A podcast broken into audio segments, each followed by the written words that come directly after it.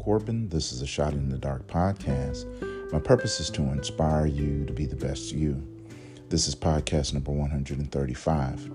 Welcome to Women's Wednesday when we celebrate the women we love, honor, and cherish. I have a quote from Rick Godwin that I want to share with you. I'll read it to you now.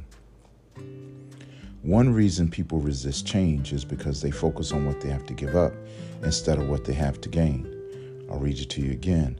One reason people resist change is because they focus on what they have to give up instead of what they have to gain.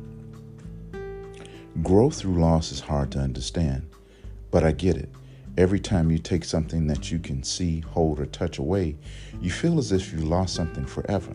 But think about it this way each time you have a seed, and in order for it to grow healthy and strong and do what God intended, you must plant it in good ground. Surely it's out of your sight and grasp, but dig this. The investment you make in your future by letting that seed go and grow returns immeasurable results to you.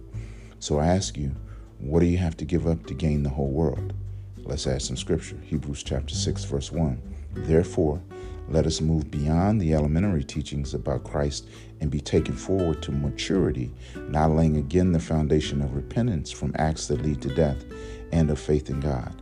I am Mark Corbin. This is a Shot in the Dark podcast. I think you better let it go.